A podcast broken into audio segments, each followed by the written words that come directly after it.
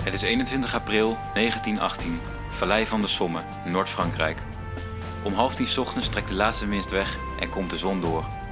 Het zal niet lang duren voordat de Lords, zoals de Duitsers de Engelse gevechtspiloten noemen, weer boven het front zullen arriveren. Om 11 uur is het zover. De telefoon gaat. De Britse vliegtuigen zijn gespot boven de frontlinie. Vijf minuten later stijgen de Duitse piloten op. Het gevecht kan beginnen. De Britse piloot May ziet een felrode Duitse fokker voor zich langs scheren. Hij vuurt zijn machinegeweer, maar vergeet de belangrijkste regel van het vuren. Altijd vuren met een interval, zodat het geweer niet vastloopt. Helaas gebeurt dit. De rode Duitse fokker, die hij net nog in het vizier had, zit nu achter hem. Niet in staat om zijn machinegeweer af te vuren, besluit hij een manoeuvre te maken om zich te kunnen terugtrekken. De rode fokker blijft hem achtervolgen. Ze scheren nog geen 100 meter boven de loopgraven langs. De Duitse piloot die mee op de hielen zit, wordt op zijn beurt weer achtervolgd door de Britse gevechtsvlieger Captain Brown. Opeens wordt er geen schot meer gelost door de rode fokker. May is hem kwijt. Brown ziet hem ook niet meer. De Australische soldaten in de loopgraven hebben het gezien. Ze snellen zich naar het neergestorte vliegtuig en kunnen hun ogen niet geloven. Het is de Duitse piloot Manfred von Richthofen, bekend als de Rode Baron. Een legende is niet meer.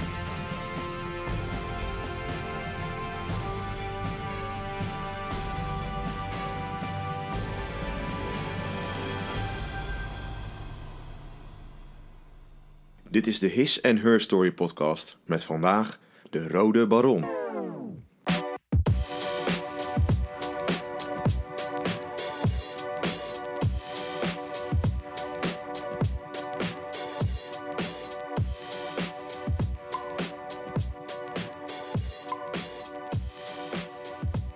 Zo, welkom Vincent. Ja, dank je Ernst. We gaan het dus vandaag hebben over de Rode Baron. Ja. Maar voordat we het daar eh, uitgebreid over gaan, wil ik graag weten wat voor een eh, historische week heb je achter de rug. Ehm, nou, niet echt een hele enerverende historische, historische week. Ehm, Niks leuks geleerd op historisch gebied. nou, ik was lekker vrij deze week Oh. van, eh, van het college. Lekker. Ja. Dus bezig met een papertje over counterinsurgency in politionele acties. Jij noemt het nog de politionele actie. Ik noem het nog de politionele acties, ja. Maar misschien na het paper eh, Niet meer. Oké. Nee. Klinkt leuk. Ja. En jij? Ik eh, heb een hele enerverende week achter de rug. Ik heb de, de route gelanceerd. Een Oh. eh, historische wandelroute door eh, Lombok. De Utrechtse wijk Lombok langs de koloniale straatnamen. En hij is nu officieel van start. Dus luisteraars gaan naar www.bitsoeteroute.nl en leer meer over de andere zijde van het, koloniale verleden van Nederland. En waar moet ik dan aan denken? Hoe bedoel je, qua personen? Of, Ja, natuurlijk gaan we langs JP Koen en ja. eh, Van Heuts. Oké. We geven een stukje, eh, gewoon een stukje informatie over die personen zelf. Maar we laten ook zien dat, het, eh, dat het- deze personen meer hebben gebracht dan alleen welvaart in Nederland. Maar ook, we leggen ook de nadruk op de zwarte bladzijde van, zijn, van de, de levens van die perso- personages. Oké. Klinkt als goede geschiedschrijving. Ik hoop het. Geval Ehm, een eh, geschiedschrijving met meerdere perspectieven. Dat is ook wel eens belangrijk. Die multiperspectiviteit. Ja. Maar goed, laten we teruggaan naar de Rode Baron. Over multiperspectiviteit gesproken. Ja, eh, van geschiedenis nu naar geschiedenis toen. Ja. Eh, de Rode Baron gaan we het vandaag over hebben. Manfred von Ja. Richthofen. En jij kwam aan met dit personage. Kun je me uitleggen waarom? Ehm, ja, nou ja, goed. Voor deze podcast zijn we natuurlijk op zoek ehm, naar personen die symbool staan voor een ontwikkeling in hun tijd. Ehm, en ik denk dat, nou, ik denk dat de Rode Baron daar wel een goed voorbeeld van is. En daarnaast is hij gewoon een super interessant figuur met een vleugje romantiek. Is een verhaal, ja, dat eh, is ook, ja, eh, het is gewoon smeuig, zou ik het eh, willen noemen. En over welke periode hebben we het dan? Dat hij eh, zo invloedrijk was? Of verandering teweegbracht? Ja, hij stond wel gewoon symbool voor alles eh, wat eigenlijk gaande was eh, in de Eerste In de Wereldoorlog. Eerste Wereldoorlog, Ja. Ik lees, eh, ik heb natuurlijk wel een beetje ingelezen en ik lees dat hij eh 80 officiële overwinningen heeft geboekt tijdens de Eerste Wereldoorlog. Ja, Dat is geen andere gevechtspiloot, want hij was piloot, die dat eh, overtroffen heeft. Dus hij kan wel gezien worden als een held. Maar toch hebben wij ook wel gemerkt bij onze korte steek onze vriendengroep dat hij niet zo bekend is. nee, ehm, dat is natuurlijk een, een, een derde criterium ja. ja, waarom we zo iemand zouden kiezen. Ehm, omdat wij vinden dat eh, ja, dat je deze man wel moet kennen. Ja, dus niet alleen de specialisten, maar ook het grote Nee, publiek. Ik denk als je onder historici dat dit een vrij bekend figuur is, eh, waar ook wel enigszins eh, wat over geschreven is. Maar eh, daarentegen dat het niet eh, heel erg bekend is bij, eh, bij het grotere publiek. Nee. Terwijl het, eh, zoals ik net zei, best wel een romantisch verhaal is. eh, wat wel zou aanslaan bij zo'n eh, Ja, bij een publiek. er zijn eh. best wel wat films over hem gemaakt, maar alsnog Ja, in, eh, niet... eh, onlangs nog, 2008, is er een film over hem onlangs, tien jaar geleden, toen Ja. was jij nog twaalf. In, eh, in historisch perspectief is dat best kort geleden. Ja, ja, dat is waar. En in, in de jaren 70 eentje. En net na de oorlog ook eentje. Dus Ja. het is eigenlijk van alle tijd al een. ja, Werd hij figuur. gezien als, als een held, misschien wel. Misschien wel als een held, ja, zeker natuurlijk door de, door de. Duitsers. Ja. Aan welke kant hij vocht. Oké, laten we dan beginnen bij het eh, begin. De Rode Baron is eh, geboren op 2 mei 1892 in eh, Breslau, het huidige Polen. Ja, toenmalig Duitse keizerrijk. Ja. En eigenlijk vanaf zijn geboorte was al bekend wat hij zou laten, laten zou worden. Hij zou net als zijn vader terechtkomen in het leger. En dan bij welke... Ja, zijn Tak. vader zat in, de, in de cavalerie. Mhm. In De paardensport. De, paarden, de paardeneenheid, ja. Ehm, alleen, dat, zijn vader vocht natuurlijk in de Duits-Franse oorlog. Eh, heeft hij gevochten van 1870. Ja. Ehm, maar in de Eerste Wereldoorlog was het wel iets anders. eh, wat betreft eh cavaleriegevechten. ja. Ehm, dus de paarden waren eigenlijk ingehaald door de door de technologie. Ja, dat, paarden waren eigenlijk vooral nog goed voor hun, hun trekvermogen, hun, hun draag, draaglast, kracht. Ja. Ja. Oké. Dus, eh, maar toch is hij in 1911 eh, daar gestart en heeft hij eh, in de Eerste Wereldoorlog ook nog als cavalerist te werk gegaan. ja, Maar hij is veranderd. hij is veranderd. Ja. Nee, wat ik zeg, de, de paarden waren vooral goed voor het brengen van voorraden naar de troepen. Mhm. Super belangrijk werk. Maar Manfred zag dit niet zo. Nee, hij verveelde zich dood. Eh, komt het eigenlijk op neer. dat gaat het verhaal. Maar dat, dat schrijft hij ook in, in zijn eigen autobiografische boek. Hij heeft zelf een autobiografie geschreven eh, tijdens de oorlog al. Ja. En ehm, daarin eh, schrijft hij, of althans, hij zegt dat mensen over hem schrijven, dat hij heeft gezegd: Mijn hoogheid, ik ben niet in dienst gegaan om eieren en kaas te verzamelen, maar met een ander doel. In zijn autobiografie spreekt hij dit dus tegen, dat hij dit niet heeft gezegd, maar eh, dat eigenlijk de boodschap hetzelfde is. Hij veelde zich en hij wilde wel eh, wat anders doen. ja, dus het verhaal is dat hij een brief heeft geschreven aan de keizer. Ja, Zoals, ik schrijf een brief aan Sinterklaas, ik wil dit en dit graag hebben. En hij schreef een brief aan de keizer. Ja. Van, ik wil graag veranderen van positie. ja. en eh, hij wilde gewoon meer actie. Ja, hij wilde naar het front, hij wilde vechten. En hij wilde niet naar de lokale kruidenier om daar dagelijkse boodschappen te doen voor de mannen die wel aan het vechten waren. Ja. Dus toen heeft hij zich in 1915 eh, is, aangesloten bij de, eh, de, de Duitse luchtmacht.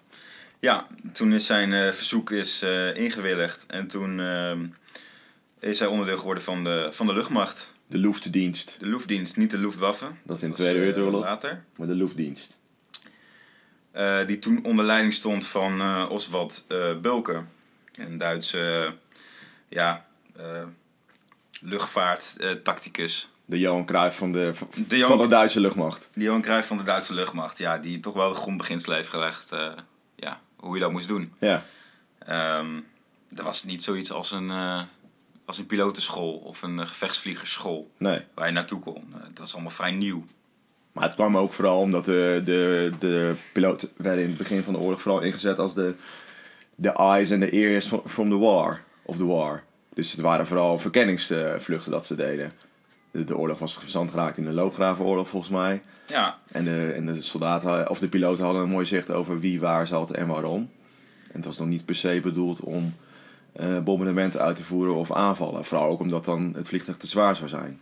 hij heeft natuurlijk, eh, daarom hebben we hem natuurlijk ook gekozen, Manfred voor Richthoven. Hij, hij is natuurlijk in, op oorlogsgebied een van de eerste, eh, nou niet een van de eerste piloten. Het was in de oorlog natuurlijk al een tijdje aan de gang. maar wel een van de meest succesvolle. En, Ja. Eh, in, in, een, in een technologie, in een, in een gevechtsvliegtuig die gewoon vrij nieuw was. En waar men nog moest aftasten en kijken van oké, eh, we hebben dit nu ontwikkeld. Ja. Maar eh, hoe gaan we het gebruiken en waarvoor gaan we het gebruiken? En wat je zegt, het was eerst gewoon vooral om in kaart te brengen waar de vijandelijke troepen zich, zich bevonden. En, en, en daar dan vervolgens de, eigenlijk de meer traditionele manier van oorlog daarop af te sturen. Ja. Gewoon de infanterie, de, de, de, de voetsoldaten en, eh, en eh, artillerie, de, de kanonnen. Ja. Dus je ziet eigenlijk maar, je ziet dan dat die ontwikkeling van, eh, van die piloten, die gevechtspiloten, heel snel gaat. In eh, 1915 en 1914 waren ze nog eh, vooral aan het verkennen. En dan eh, gaan ze op pad met mitrailleurs, maar dat gaat best wel vaak mis. Want ze moeten door de propeller heen schieten. En dat lukt dan niet. En dan schieten ze hun eigen propeller kapot, waardoor ze eh noodgedwongen moeten landen. Of ze hebben te weinig benzine, of ze zijn te zwaar, waardoor ze niet hoog genoeg kunnen vliegen. Ja, nou, je hebt natuurlijk gewoon eh, op, eh, op tactisch gebied heb je een, een super voorsprong eh, wat betreft positie op het slagveld. Ja. Je, zit, je zit daarboven. Je, en dus op een gegeven moment verzinnen ze van oké, we hebben nu die mitrailleurs. Hè, die waren eigenlijk ook vrij nieuw in Ja. de Eerste Wereldoorlog. Die nemen we mee dat vliegtuig in. Ja. Ja, dat brengt gewoon verschillende problemen met zich mee. Ze zijn zwaar. Mhm. Eh, dus je moet allerlei eh, aanpassingen maken om alsnog op te kunnen stijgen. En eh, hoe schiet je? Eerst hebben ze dus van die, van die duo-vliegtuigen. Daar zitten ze met z'n tweeën in. Eén is aan het vliegen en de ander zit, Zit achterin. En, die, en die schiet. Maar ja, dat is allemaal te zwaar. Je bent gewoon niet wendbaar. Je bent niet snel. Dalen, stijgen gaat lastig. Eh, dus je moet in je eentje. En, Mhm. dat, en daar proberen ze een oplossing voor te vinden. En, maar ja, als je dus tegelijk moet vliegen en schieten. Schieten. Ja. Eh, ja, dat, die mitrailleur moet dan wel eh, voorop zitten. Je kan niet de ene kant op kijken om te vliegen en Nee. de andere kant op kijken om te schieten. Ehm, dus wat gebeurt er? Vooral eh, bij de Franse vliegtuigen, die waren daar wel iets eerder in. Ehm, die, het is gewoon de bedoeling dat je tussen, met je geweer tussen de propellers Ja, doorschiet, ja. doorschiet. Dus het gebeurde nou dagelijks dat je gewoon een van je propellers eraf schoot. Ja. En dan eh, ja, moest je maar zorgen dat je Weer veilig landen. je kist weer veilig op de grond zetten.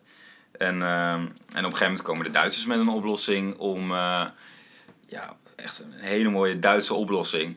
Echt die, Die, die poedeligheid en groenligheid. Ja. Eh, om om die, die mitrailleurs te synchroniseren met die propellers. Waardoor ze er tussendoor altijd schieten. Ja, dus als dat geweer wordt afgevuurd, dan staan die propellers eigenlijk een milliseconde stil, waardoor die kogel er net eh, doorheen kan. Maar dan zie je eigenlijk, wat ik al weer gelezen heb, dan zie je eigenlijk dat het weer een gejat ding is. Maar net als bij de gasmaskers. Eh, we gaan, eh, de Fransen hebben de gasmaskers gepakt van een Duitse, Duitse, Duitse soldaat en daar die techniek van afgekeken. En hier zie je dat, ik hoop dat ik zijn naam goed uitspreek, de Franse gevechtspiloot eh, Garros. Mhm. Die, eh, die, was, die was op dat moment een van de bekendste gevechtspiloten in die tijd. Die, eh, die werd gepakt door de Duitsers. En die techniek had een, een soort metaaldetector op zijn houten propeller zetten, waardoor die niet afgevuurd werd. Maar zijn eh, vliegtuig werd meegenomen en gebracht naar, de, naar een Nederlandse ontwerper. Ja, dan komen we bij het eh, Nederlandse Tintje tintje, van ja. van deze podcast. Fokker. En die heeft ervoor gezorgd eh, eh, dat die eh geline- gelineerd werden. Dus het schieten en de propeller. Ja, En daarmee komen we dan uit op de, eigenlijk op de eerste overwinning van Manfried van Richtenhoog, of de Ro- Rode Baron. De eerste van zijn 80 overwinning. En dat was op eh, 17 september van 1916. En toen ging het eigenlijk heel hard. Want toen kreeg hij later zijn eigen escader of squadron. ja. Escadre in het Nederlands, squadron in het Engels. Ja. In, in het Duits eh, noemen ze het Jasta. Ja. En dan eh, gezondheid. Ja, dank je. En- En een lekker eh, nootje gegeten. Ja. en deze, eh, zijn, ze zijn escada werd de, de Flying Circus genoemd. Kun je uitleggen waarom? Dan kunnen we Ehm. komen misschien ook meteen terecht bij waarom, eigenlijk de, waarom hij eigenlijk de Rode Baron heet. Ja, nou, op een gegeven moment... eh, ik denk dat, dat we eigenlijk moeten beginnen met het feit dat dit dus... Waar we eigenlijk net eh, Heel snel doorheen gingen. heel snel heen ging dat het dus een nieuwe technologie was. Ja. Eh, maar dus, dus eh, de piloten als soldaat zijn, als militair zijn, ook nieuw waren Ja. in, hun, in hun functie. Uh-huh. Ehm, en eigenlijk kun je het vergelijken, ze waren gewoon rocksterren. Ze waren celebrities aan het, aan het front. Je behoorde wel echt tot de elite als je, als je in, de, in de luchtmacht zat. Ja. En nou, die mensen gingen zich daar wel naar gedragen. Dus op een gegeven moment eh, heb je gewoon Van Richthoven en dat gaat goed. Ehm, hij wordt eigenlijk een legende als hij op een gegeven moment een Engelse eh, piloot eh, neerhaalt. Ja, Eh, die tot dan toe eigenlijk de meest succesvolle piloot was aan Engelse zijde. ja. En dan gaat het gewoon heel hard met zijn, met zijn naam. Zijn naam zingt gewoon rond Zijn door de loopgraaf. Ja, maar zijn vliegtuig werkt er ook aan mee. Zijn vliegtuig werkt er ook aan mee. Op een gegeven moment, nou ja, die Manfred van Richthoven die ziet het ook. Dus hij, Ja. hij gaat die positie uitbuiten. Wat hij doet, is hij schildert zijn, eh, zijn vliegtuig schildert hij rood. Ja, Eh, zodat hij in de lucht gewoon altijd herkenbaar is. En eh, dat jaagt mensen ook wel angst aan. Van, ja. eh, daar is de Rode Baron. de Rode Baron Ja. zit achter me aan. En hij gebruikt zichzelf ook als, als lokaas. En dan komen we op zijn Flying Circus. Ehm, de Rode Baron laat zich dus afdalen in zijn vliegtuig eh, eh, op lager gelegen niveau. Ja, want de Duitsers hadden vliegtuigen die makkelijk konden dalen en stijgen. Ja, Toch? ze waren gewoon vrij, eh, vrij wendbaar Ja. daarin. In vergelijking met andere soldaten, met andere landen. Ja. Ja. en dan komen we ook weer terug op die Oswald Bulke die we genoemd hebben in het begin, Ja. die Duitse tacticus. Die had op een gegeven moment bedacht, oké, hoe gaan we dit aanpakken? En hij dacht, de beste manier is zo hoog mogelijk instarten. Mhm. En dan kom je door het wolkendek heen en Ja. zit je opeens eh, als een Achter. soort verrassingselement achter je eh, vijand. En eh, ja, en dan heb je de, de betere positie in het gevecht. Dus Manfred von Richthofen, die begint al laag. Mhm. Eh, het is natuurlijk ook zo, iedereen wil de Rode Baron dan neerhalen. Als je dat doet, dan ben je natuurlijk eh, de nieuwe man. Ja, dan ben je de nieuwe Rode Baron. Ja, ben je de Ja. nieuwe man aan het front. Dus Manfred van Richthofen weet het ook en hij gebruikt zichzelf als lokaas. En boven hem eh, vliegen dan, vliegt dan zijn, eh, zijn eskader, Ja. wat ze dus de Flying Circus noemen. Nou, waarom doen ze dat? Eh, naast eh, Manfred van Richthofen, die zijn vliegtuig rood had geverfd, hadden de mannen in zijn eskader ook allerlei Oh, bonte bonte, kleuren. Ja. op, hun, eh, op hun vliegtuigen eh, geschilderd. En stonden zij dus bekend als de Flying Circus. En op het moment eh, dat iemand achter de Rode Baron aanging, kwam, kwam dat Flying Circus naar beneden door het wolkendek heen. Ja. En werd, eh, werd de tegenstander gemakkelijk neergehaald. En ehm, zo komt het dat eh, in Bloody April, zoals de Engelsen het noemen, dan hebben we het over april 1917, ehm, dat het eskader van, ehm, van Von Richthoven, dan hebben we het over Jasta 11, ja. Ehm, Dat is de bijnaam, of dat is de naam van het eskader, ja. van het, eh, de Duitse naam van het eskader van, eh, van Richthoven. Ehm, ze halen 89 eh, vliegtuigen neer in die maand, in Mhm. april 1917. eh, waarvan de Rode Baron er zelf 21 neerhaalt. En, en die 89 vliegtuigen die zij neerhalen zijn goed voor een derde van alle neergehaalde vliegtuigen aan eh geallieerde zijde. Ehm, dus op dat moment ja, is de Is dat gewoon het, Von Richthoven's Flying Circus. Het meest het beruchte over. en meest eh, Ja. moordlustige eskader in, eh, Ja, in de Eerste Wereldoorlog? En hoe, hoeveel mensen bestond, bestond zo'n eskader? Is dat tussen de 8 en 12? Of hoe, moet ik dat zien? Tussen de 8 en 12. Ja, het verschil eh nogal. Volgens mij, eh, volgens mij, ik denk dat het uit 12 bestond. Ja. Eh, maar dat ze vaak met 8 eh, de lucht in gingen. Ja. Zodat je ook een beetje kon roleren. eh, dat mensen rust konden krijgen als mensen ziek waren of eh, Gewond gewond.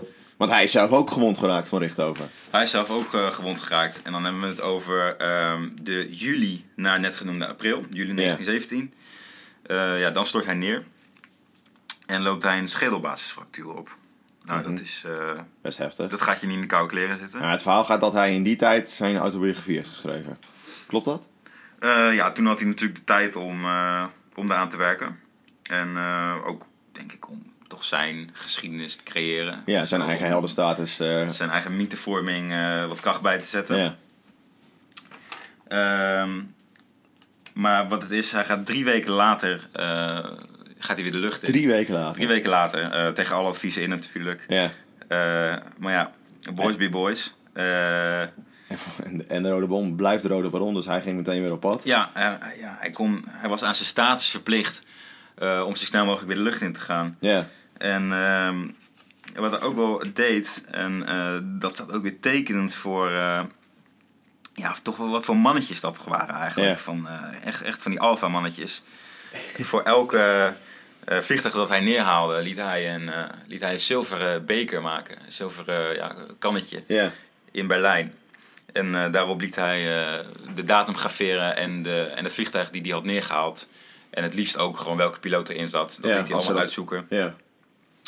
Eh, en die, die zette hij allemaal mooi op een rijtje in zijn, eh, in zijn verblijf. Eh, op een gegeven moment heb je dus een zilvertekort in de oorlog.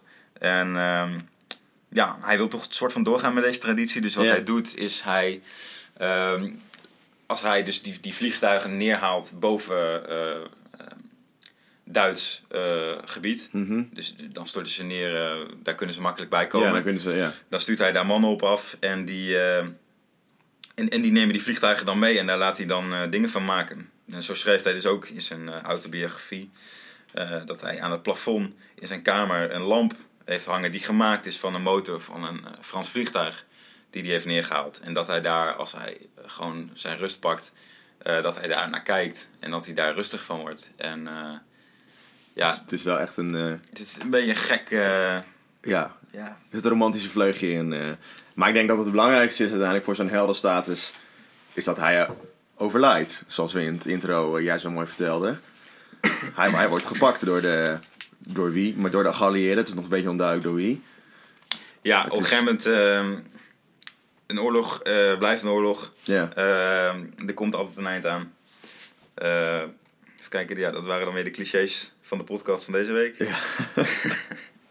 Ehm, Maar oh, in april 1918 eh, eh, wordt hij eh, achtervolgd door, eh, door een Engelse, volgens mij, eh, Brown en een Canadese vlieger, May. En we weten Ja. er eigenlijk best wel veel over, omdat die, die, soldaten, die piloten daar veel over hebben verteld. ja, ah, wat, eh, wat we net al zeiden, dit was natuurlijk een prachtige trofee als je de, de rode ballon uit de lucht eh Ja, je krijgt er schieten. 5000 sterlings voor eh, en het Victoria Cross als Engelse piloot als je hem neerschoot. ja, dus er dat was een- echt wel een, eh, een prijs op zijn hoofd gezet. Ja, En ja, je krijgt je eigen vliegtuig, geloof ik ook. ja. Ehm, nee, op een gegeven moment, zoals we in het intro al hebben laten horen, zit, zit de piloot Brown, die zit achter hem aan. ja. De Rode Baron zit op zijn beurt weer achter de Canadees mee aan. En het is eigenlijk tot op de dag van vandaag nog niet geheel duidelijk hoe hij nu ehm, Tot zijn einde is gekomen, ja. Eh, er zijn een paar scenario's. Ehm, de piloot Brown, die zou hem neergeschoten hebben van achter. Ja. Dat is ook wat de, de RAF, de Britse luchtmacht, vandaag de dag nog zegt. Nog steeds zeggen ze dat. Nog steeds, Ja. ja. Op de grond, eh, hij is neergestort in, Australisch, eh, in de Australische loopgraven. Ja. Ehm, dus zijn twee eh, Australische soldaten die in aanmerking komen die hem neer zouden hebben geschoten. Omdat hij zo laag over de, over de loopgraven heen Ja, scheerde, zouden ze met gewoon hun binnen het machinegeweer eh, ja, Ja. kunnen eruit, ja, dood Nou ja, kunnen schieten. uiteraard zegt de Australische eh, landmacht Dat zij het hebben gedaan. Zegt dat dat gebeurd is. Ja. Maar het is de meeste. Er wordt nu toch wel geneigd naar dat een, een Australiër in de loopgraaf hem heeft, eh, neergehaald. Ja, ja. Ja, en dat eh, gebeurde dus op 21 april 1918. Ehm, dan zitten we in. Dan is het laatste half jaar van de oorlog. Ja. eh, In gaat dan in. Ja. Ehm, dus eh, ja, hij zit praktisch bijna de hele oorlog uit. Ehm, ja. En dan is er nog één prachtig feit natuurlijk over zijn, over zijn dood. Het verhaal gaat dat hij is dus neergestort in, de, bij de Australische noodgraven, of eh, loopgraven. En dat de Australische Edward Smout van het medische korps vermeldt dat de laatste woorden van, van Richthofen waren kapot. ja, dat is En- natuurlijk. eh, ja, dat is het romantische Is vleugje. Ja, in het verhaal, ja. Maar daarna is hij ook met alle eer begraven door de Australiërs, toch? Ja, dat is eh, natuurlijk het, het frappante aan deze, aan deze situatie. Zo iemand werd ook wel gezien als eh, echt wel als een held. Door, door de Duitse zijde natuurlijk, maar ook wel als, een- als een legende Door de anderen. door de anderen. Ja. En, en dat is denk ik terug te voeren naar, eh, naar de ridders. Toch een stukje ridderlijkheid. Zij Echt waren, die, die, ja. die, die hoofdheid, die ridderlijkheid. eh, dat je toch wel respect had voor elkaar. En ehm het is natuurlijk, daar staat hij dus ook symbool voor dat eigenlijk in een, in een oorlog waarin je voor het eerst in loopgraven zit tegenover elkaar. En je ziet, je ziet elkaar niet. Niet, nee, je gebruikt chemische wapens. eh Ja. Het gaat alle kanten op. En die, die piloten staan er toch nog wel een soort van buiten. Je hebt veel één op één gevechten. Ja. Ehm, en, en het is niet de bedoeling om elkaar dood te maken. Het is elkaar, de bedoeling om elkaar neer te halen. En ja, Ja. dat is toch wel een wezenlijk verschil, eh, denk ik. Ja, dat gaat dan als we het bijvoorbeeld hebben over zijn 80 officiële overwinningen, dan gaat het niet per se over 80 o- officiële mensen die hij vermoord heeft, maar 80 vliegtuigen die hij neergehaald heeft. Ja. Maar goed, aan de andere kant weten we wel van, eh, dat hij met zijn flying circus altijd van achter aanviel. Dat is natuurlijk niet heel erg Tuurlijk, het is, eh, nee, Het is blijft een oorlog. Ik Ja. denk als je aan de gemiddelde mensen vraagt wat is ridderlijkheid, Ja. dat is een van deze dingen die je zegt is niet je nee, dat is één op één elkaar vijand van achter eh, Ja. neersteken. Ja. Maar ja, goed, dat, je, dat hoorde gewoon bij de manier van vechten. Ehm, met zwaard tegen zwaard kun je natuurlijk eh, elkaar frontaal eh, Ja. benaderen. Dat, dat kon eigenlijk gewoon niet. Ehm, en ehm, ja, die, die ridderlijkheid die zie je dus ook terug in zijn begrafenis. Ja. Hij wordt met alle egaars eh, begraven. Hij krijgt eigenlijk gewoon een, een, een militaire, ja, soort van Beg- ja. staatsbegrafenis, zou ik het niet willen noemen, maar... En dan door wie dan? Door de Duitsers. Eh, nee, want hij is in, dus in Australisch gebied eh, neergestort. Dus de Australiërs hebben hem met alle Egaars begraven. Dus dat Ja. laat ook wel weer zien hoe... Ja, het is toch wel respect ja. voor hem. Ja. En ehm, de, de Franse bevolking, eh, toch wel geteisterd door, Door de Duitsers en door, zijn Duitsers flying circus. Door de hele oorlog. Die waren er wel echt een beetje klaar mee natuurlijk. Die zagen dat allemaal niet zo zitten. Dus die hebben wel meerdere malen zijn, zijn graf Want hij is eerst in eerste instantie op Frans. Vernield. eh, eh, ja, daar, daar is hij begraven op Frans gebied in die tijd. ja, gewoon in, eh, ja, in Australisch... ja, maar dat was dus- dat is in het dus ja, Frankrijk. ja, in het- ja, oké. aan de Franse zijde van, Ja. van het slagveld. En de lokale bewoners van het specifieke dorp waar hij begraven is, die hebben meerdere malen zijn, zijn graf vernield, Mhm. grafschennis gepleegd. Ja. Dus op een gegeven moment heb je een, een commandant van de Australische troepen, als ik het goed heb. Ja. Die gaat naar de, naar, de, naar de burgemeester toe en die zegt: eh, Ja, moet je luisteren, als jullie het nog één keer doen, dan, eh, dan houden wij het hiervoor gezien. En dan, eh, dan gaan we verderop de boel verdedigen. En dan zoeken jullie het maar uit. En sindsdien hebben ze het ook niet meer gedaan, de lokale bewoners. Maar goed, dat, dat zegt dus wel ehm, toch wel veel over iemand die eigenlijk, eigenlijk je grootste vijand is in de lucht. Hij heeft de meeste geallieerde toestellen neergehaald.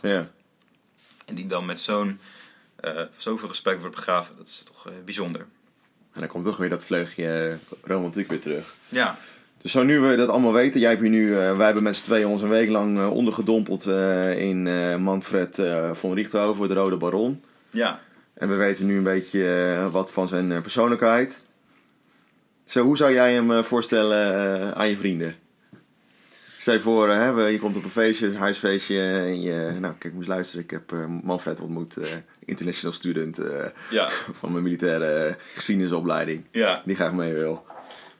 Eh, nou, ik denk, ik, kan me zo voorstellen dat het, eh, dat het niet per se een heel gezellig figuur was. Nee, Eigenlijk. ik kan me ook voorstellen Heel- dat hij voor jou loopt voordat hij binnenkomt in dat feestje. Ja, je moet achter hem aansluiten. Nou ja, ik denk dat hij daar wel van uitgaat. Ja. Ja. dat, eh, dat hij deed alles voor, eh, eh, voor zijn overwinningen, voor zijn vaderland. En eh, daar, hoorde, daar hoort een feestje denk ik niet bij. eh, als ik er zo over nadenk. En eh, ja, hoe zou ik hem voorstellen?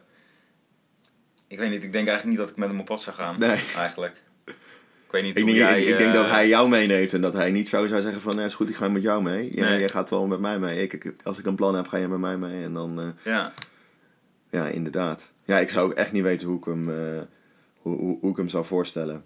Misschien zou ik wel gewoon zeggen dat hij, eh, dat hij de Rode Baron is en vertellen wat hij ja allemaal gewoon eh, bereikt je heeft. voordeel ermee doen. Ja. Ja, uitbuiten. Ja. Ja. Wie weet krijg je straks ook eh, een mooie zilveren beker van hem. Of een of andere Engelse propeller die je als, als ventilator aan je, aan, je, aan je plafond op kan hangen in je studentenhuis. Je weet het niet. Ja. Je weet het niet. Dan even kijken, we moeten nog even naar, de, naar een leuke gimmick in deze podcast. En Het randje. over de, het, het randje. Het, het randje van de podcast, daar zijn we nu klaar voor. ja, eens even, eh, even een roffeltje. Bloß sagen, Pokal. Het randje van de podcast. Is ehm, de Von Rankenbokaal. Ja. En we moeten misschien even, als Kort jij even, even, uitlegt kort eh, even, ja. aan de luisteraars wie eh Von Ranke was. Leopold van Ranke is eigenlijk de, de vader eh, van de geschiedschrijving. Of de vader van de geschiedsfilosofie. En eh, van hem is eh, zijn berem, eh, bekende quote... Bloos zaken wie is eigenlijk is est gewezen. Dus gewoon opschrijven hoe het eigenlijk is geweest. Want dan kom je het dichtst bij de geschiedenis. Ja. En dan kun je het echte verhaal vertellen. Ja, Maar wat houdt deze bokaal nou precies in? Nou ja, we willen eigenlijk aan het einde van... Seizoen één. Of nou, ja, aan het einde van seizoen 1. Het is een, een wisselbeker. Dus Ja. hij, kan, hij kan per aflevering kan die, gewisseld worden. Ehm, maar het gaat erom eh, dat we eigenlijk bepalen van oké, wie vinden wij nou... Als we nou één iemand zouden moeten noemen uit deze reeks... Wie eh, zouden we dan moeten onthouden en eh, wie heeft het meest Gezegd over de geschiedenis misschien ja, wel. en staat het meest tot de verbeelding eh, toch wel in eh, en dan van onze podcast. En eh, ja, die gaan er uiteindelijk eh, vandoor met de Vorankenbokaal. Ja, en die Ja. komen dan, we gaan we persoonlijk bij zijn haar, hem of haar graf brengen. Ja, Zetten we dus, daar neer, eh, dan komt er een leuke vlog van. Ik opteer nog steeds voor een, eh, voor een Utrechter. Lekker dichtbij. Gewoon eh, alleen al voor de reiskosten. Ja. Maar En, oké, eh, eh, ja, deze week gaat de Vorankenbokaal dus naar, eh naar Manfred Forest. Omdat hij de eerste is. De Rode Baron. Ja, Ja. hij is de eerste. Dus eh, eh, ik denk dat hij hem ook eh, dik verdiend heeft. Eh, hij heeft ons een mooi verhaal eh, geschonken. En hij staat natuurlijk wel tot de verbeelding van alle veranderingen die plaatsvonden tijdens de Eerste Wereldoorlog. Ja, Denk ik, met zijn, met zijn piloten, met zijn gevechtssquadron waarmee hij eh, eh, aanviel. En dan zie je toch die spanning nog tussen het ridderlijke misschien van de oorlog daarvoor en eh, het minder ridderlijk worden van de Eerste Wereldoorlog, waarin alles, iedereen kapot moest, zoals zijn laatste woorden zouden zeggen. ja, Dus wat dat betreft eh, spreekt hij inderdaad wel tot de verbeelding. En dan zijn heldenstaten die hij zelf enorm heeft uitgebuit. Ja, en, Maakt hem en- natuurlijk en wel- heeft eh, kracht ook bijgezet door Ja, die autobiografie. door die autobiografie, Tijdens de oorlog ja. schreef. Eh, en natuurlijk door zijn vroege dood. Ja, ik denk dat dat ook niet onbelangrijk is om nog te vermelden. ja. Eh, Hij is zes- 26 geworden. hij is 26 geworden. Hij hoort net niet bij de club van doodgaat, 27, maar eh, anders was hij wel daar de eerste van, denk ik. eh, ja, dus hij, had, er- hij had er mooi bijgepast, eh, Ja. absoluut. Hij zou niet onderdoen voor een, eh, voor een Amy Winehouse, denk ik. Nee. Nou, top. Nou, dit was denk ik dan... eh, volgens mij hebben wij nu alles... eh, Ja, er is natuurlijk duizenden en andere dingen nog eh, te vertellen hierover. Over de Rode Baron. Eh, maar goed, eh, we hebben niet meer tijd gekregen van, eh, van de podcast. nee. Dus eh, tot eh, de volgende uitzending. Ja, Tot ziens. dag.